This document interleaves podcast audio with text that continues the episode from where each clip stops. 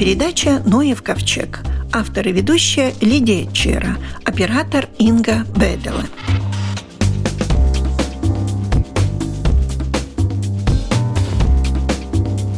Многие призывают сейчас бывать больше на свежем воздухе, гулять по тропам, которые проложены, и вообще гулять на природе.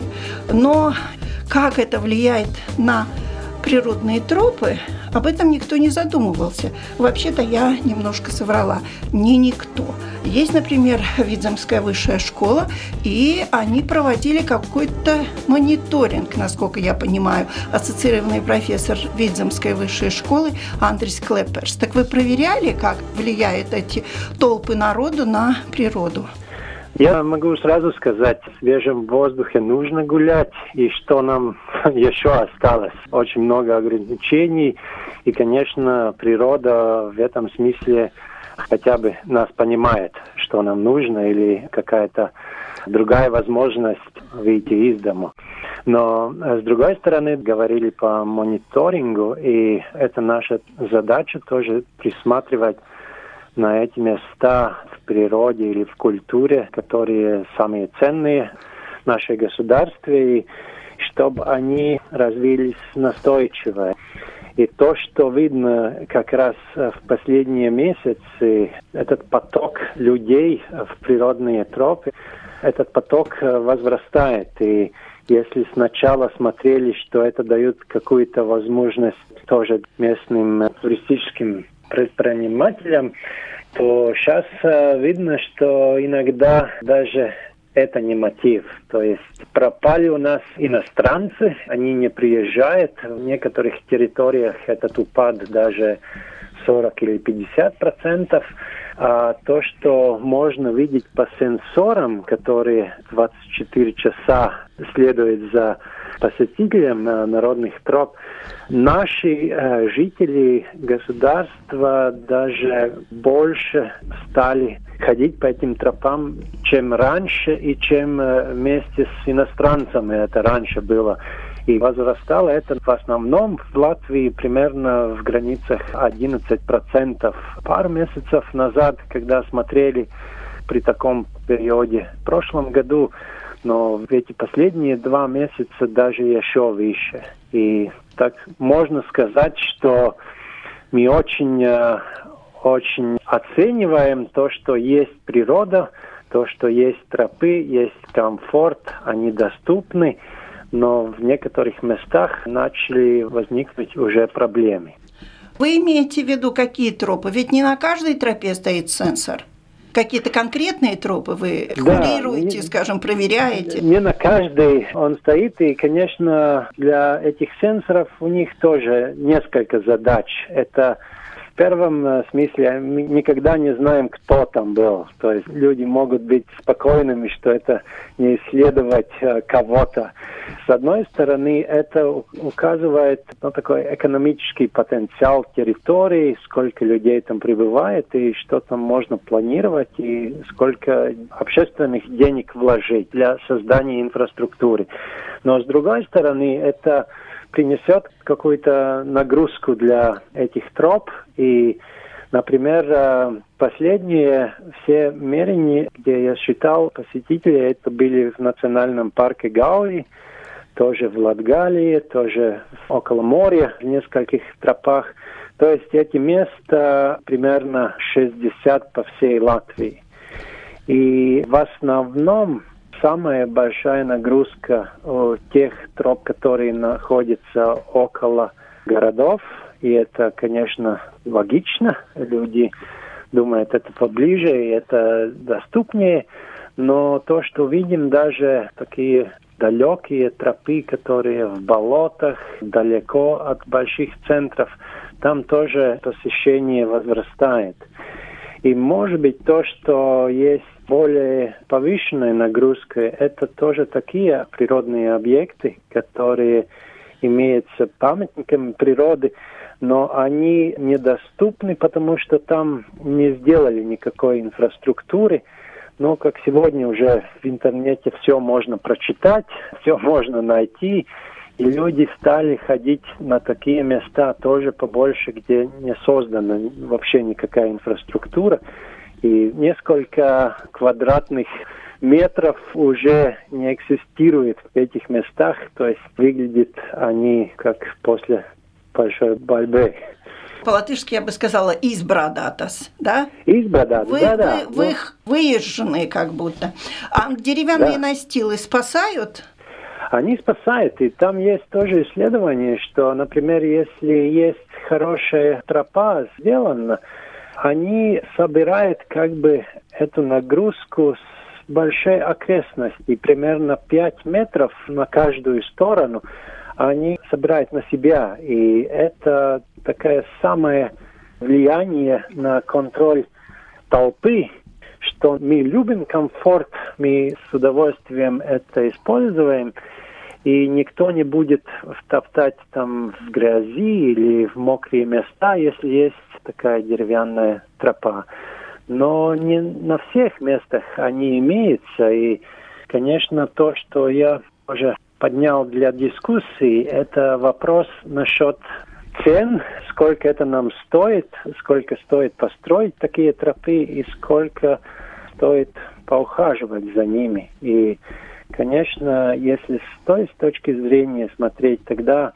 большинство тенденций, которые тоже мы видим в других странах мира, ну не всех, но, скажем так, э, развитие страны тоже, что те, которые посещают тропы, они тоже немножко все-таки платят за это, не скажем так, что полную цену, но все-таки мы знаем, если мы посещаем музей, то тогда вот такой один взрослый, который работает, он может заплатить за эти культурные ценности – пару евро или, может быть, три, пять или десять, как в Рундальский замок, если ходить. Но раньше это было так. Если природа, это все бесплатно. И природу не можно запретить, и мы будем там ходить, и это все нам принадлежит бесплатно. И в точку зрения этого комфорта, которого мы просим, конечно, нужно понять, что это не бесплатно. Ну да, что касается природы, э, в принципе, совсем еще было удивительно года там несколько назад услышать, что водопад, вот я уже забыла, Персес или где я была, но там уже стояла скамеечка и просили там 1-2 евро. И заплатив эту сумму, я увидела, что на самом деле там очень хорошо все обустроено. Там мостик, там какая-то палаточка, там этот щит, где написано, какая вода, откуда mm-hmm. берется и какой чистоты, какие птицы здесь, какие жуки, какие звери. Это понятно, вот когда ты видишь, что там человек на самом деле постарался, сделал что-то, но когда mm-hmm. ты вот просто идешь по природной тропе, вот это немножко так удивительно. Немножко поменилось на последние года, наверное, уже, потому что раньше это точно так люди всегда сказали, там, запереть природные тропы, это невозможно. Но сейчас уже несколько вот таких случаев, как вы тоже говорили, что около Цесис, Ерики, там есть Цеци или так. Они за эту тропу спрашивают пару евро за одного взрослого. Или есть тропа, где босиком можно ходить около Валгумса, озеро. И это довольно много стоит, там 7 евро, но все равно люди хотят это посещать, они идут там, и они прекрасно понимают, что кто-то там старался, там нет мусора, там все чисто, там интересно, там эта инфраструктура создана, и это создано частными деньгами. Это как бы очень э, логично. логично. Там можно платить. Кастровые платить озера, и... Вайнажи, например, да. тоже там цена надо заплатить. Да, но если это общественный, тогда не так уж. А то, что мы видим, что большинство инфраструктуры создано в охраняемые территории природы.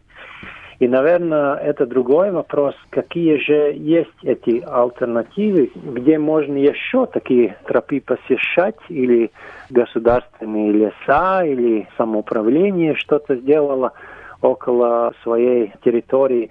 То есть нету так много возможностей, и Я не думаю, что мы придем к тому, что каждый будет платить за каждую тропу 5 евро. Это даже не нужно, но то, что мы сделали тоже опросы в нескольких тропах и дали людям подумать, если здесь был побольше комфорт, сколько бы вы платили, я даже не ожидал такой большой Отклика. ответственности. Да, что люди сказали, один или два евро, там мы долго не думали. Если был побольше комфорт, потише и получше сделано, наверное, бы и платили.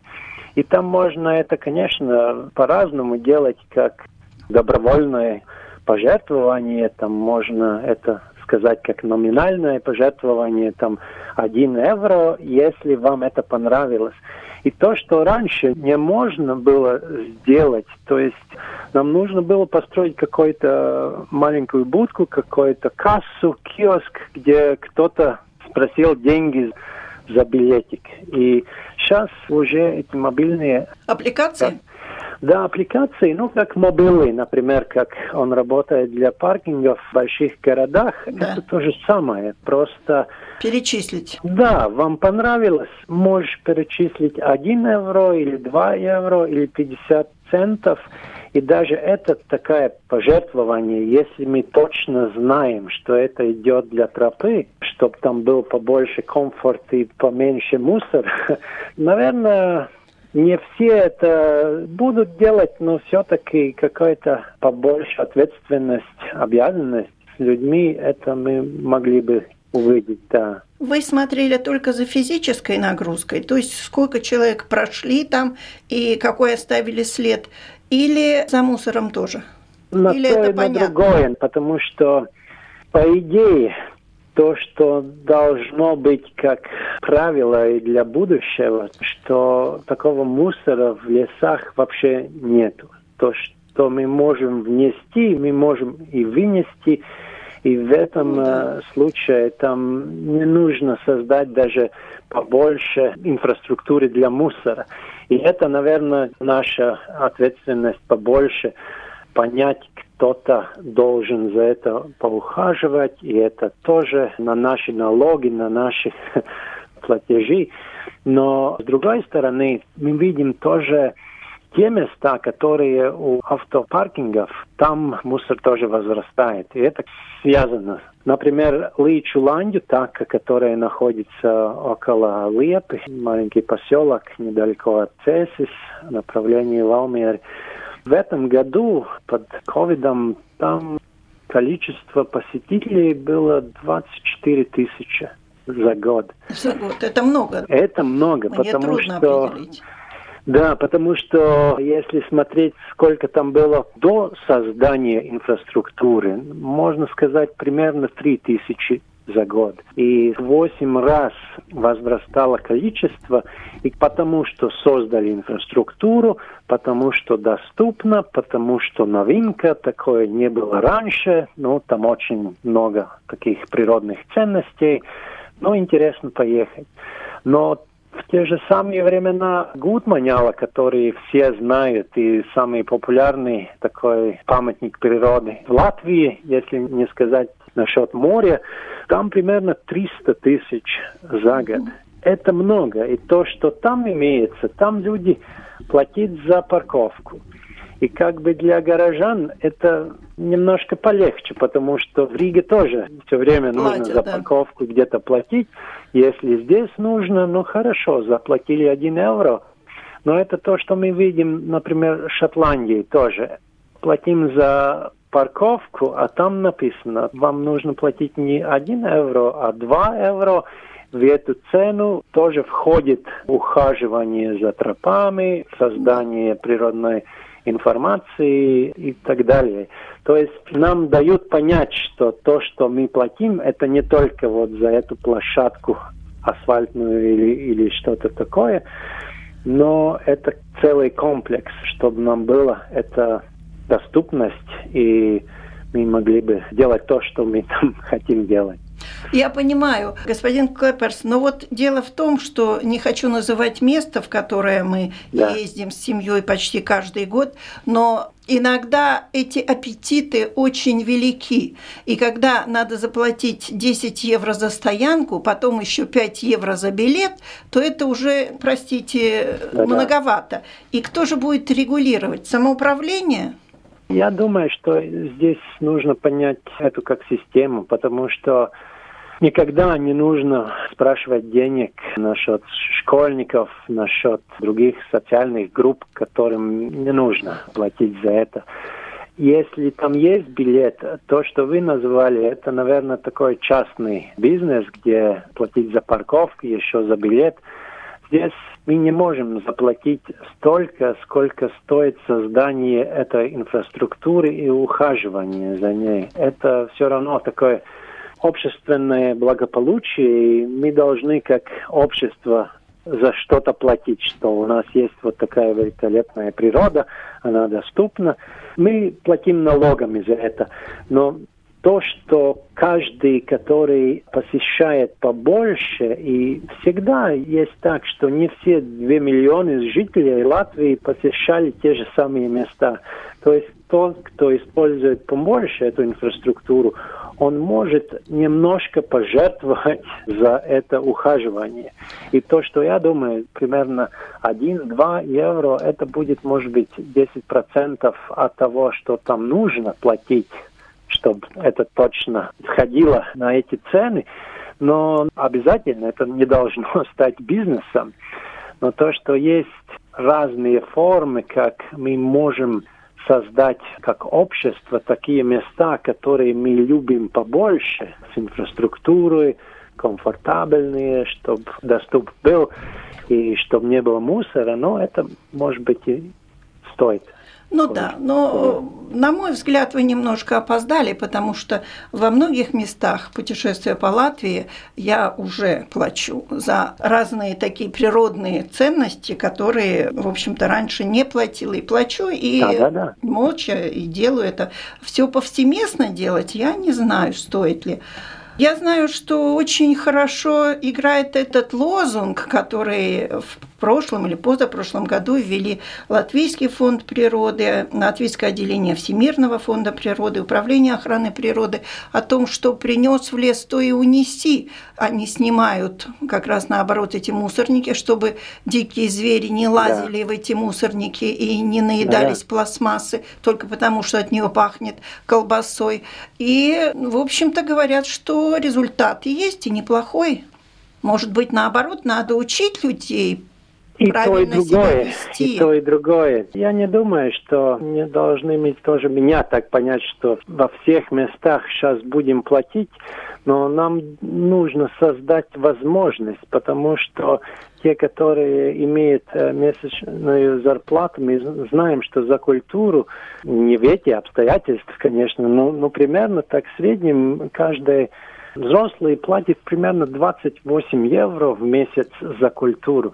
За природу я в первую э, очередь не хочу сказать, что нам все бесплатно. Такая риторика не приведет ни к чему, потому что мы все равно платим налогами, уже платим. То, что не всегда нужно и не во всех тропах, это тоже, конечно, потому что то, что я хочу сказать, нам нужно создать альтернативы для тех, которые готовы на это пожертвовать. У нас уже есть инструменты, которые можно использовать, чтобы это делали.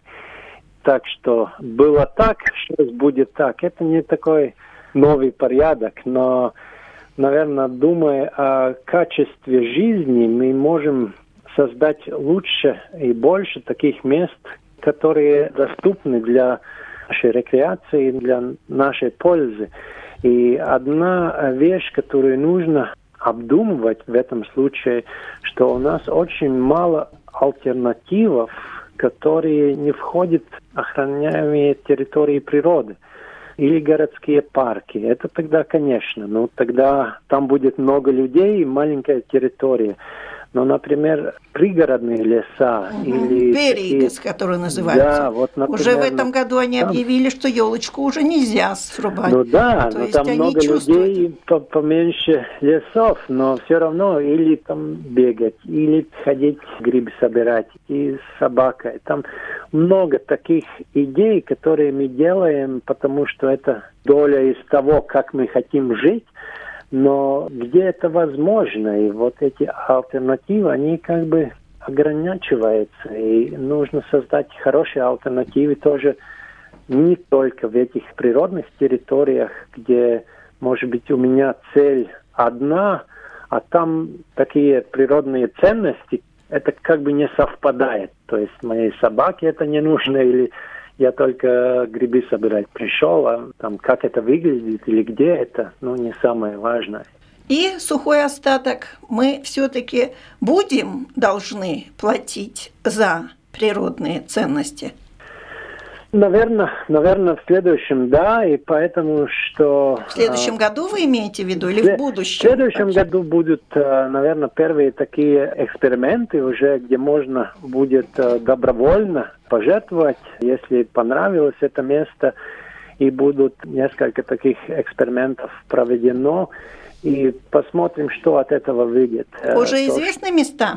Это будет национальный парк Гауи. Одно из мест это будет около моря, в нескольких местах, которые уже сейчас имеются. И, конечно, это из точки зрения самоуправления Департамента охраны природы.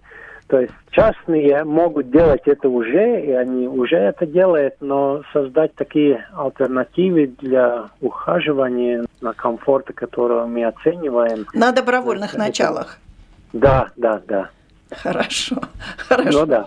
Спасибо большое. У нашего микрофона был ассоциированный профессор Видземской высшей школы Андрис Клеперс.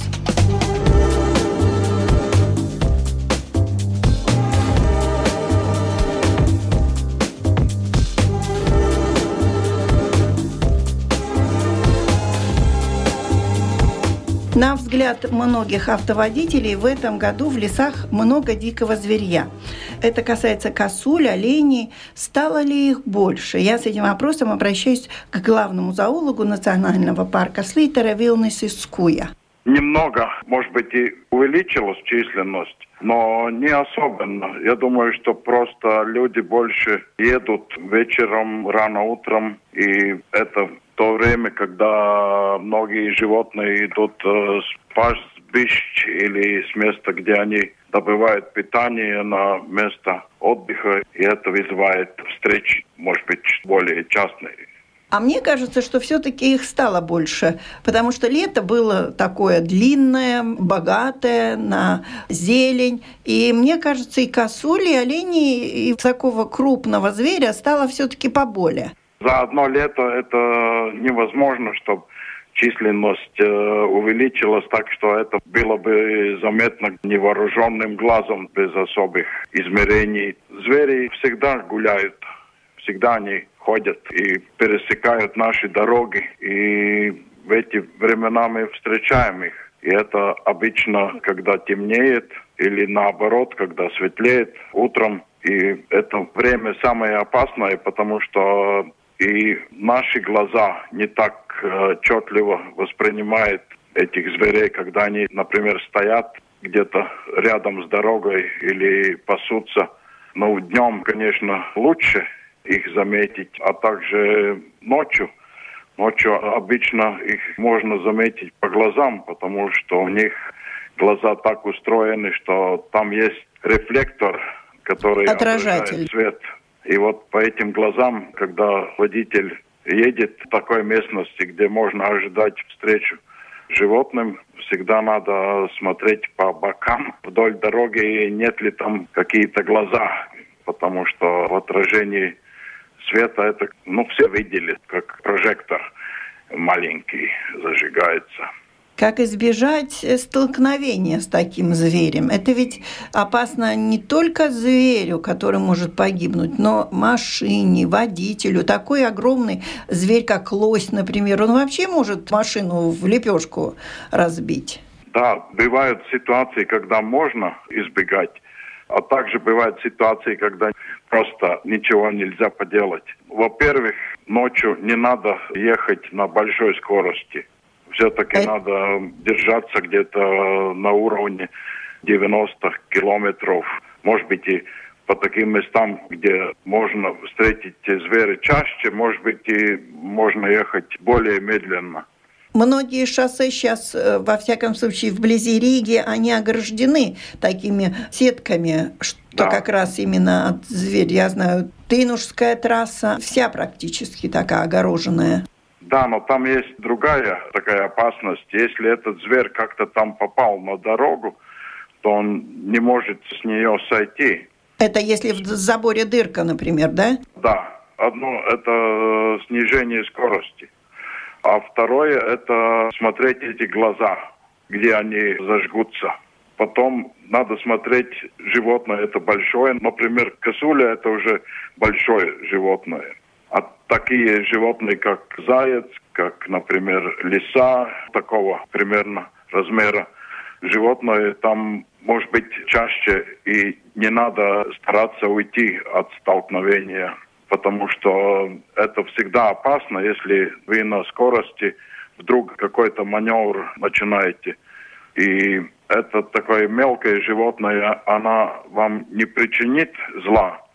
А если вы начнете маневрировать, то очень большая возможность, что вы не справитесь с управлением машины и заедете в канал или в кусты. В лучшем случае бывали такие случаи, что из-за ежика, например, человек убивает всю свою семью. И вот поэтому таких мелких животных, может быть, и надо пропускать просто.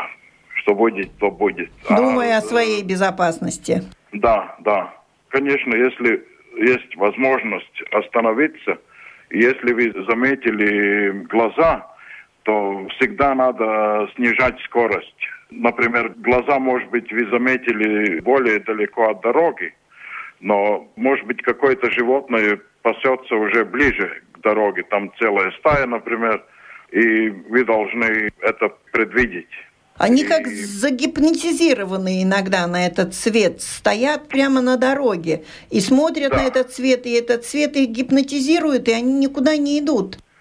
Да, они думают, особенно молодые животные, которые, например, в конце лета, в начале осени неопытные, и поэтому у них нет такого опыта. Кроме того, животное может быть и каком-то плачевном состоянии, например, у нее там какие-то проблемы, так сказать, голова болит или он от кого-то старается уйти и поэтому такой встревоженный. И такие животные, конечно, очень э, опасны, и, и предвидеть их нельзя так легко. Кроме того, иногда они стоят около дороги и смотрят не на машину, а в противоположную сторону. И вот это самое тоже опасное. Он стоит уже на краю дороги и смотрит в сторону, как вы, например, едете – и в последнее время он, почуяв машину, он очень испуганный,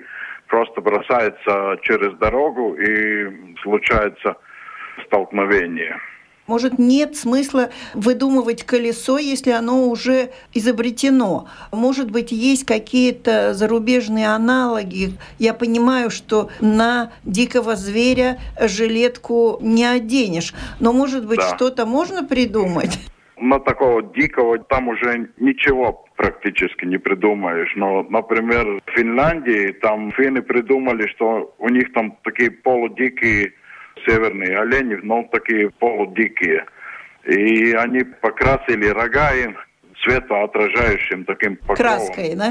Да, краской. Но такие дикие-дикие, они так и есть дикие, потому что мы с ними, может быть, никогда какое-то общение у нас не произойдет другое, как только на этой обочине дороги или на дороге уже самой.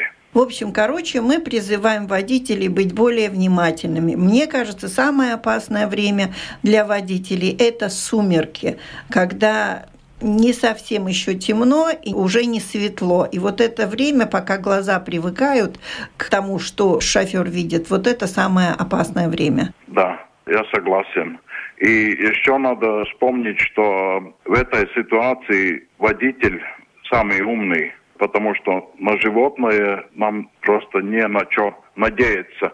А водитель, так сказать, ум, мы можем надеяться на свой опыт, на свой ум. И поэтому просто ночью, в темное время и в сумерки особенно, надо ехать очень осторожно и быть самому бдительным. Спасибо большое. У нашего микрофона был главный зоолог Национального парка Слейтеры Вилнис Скуя. На этом наша программа заканчивается. Всего вам доброго.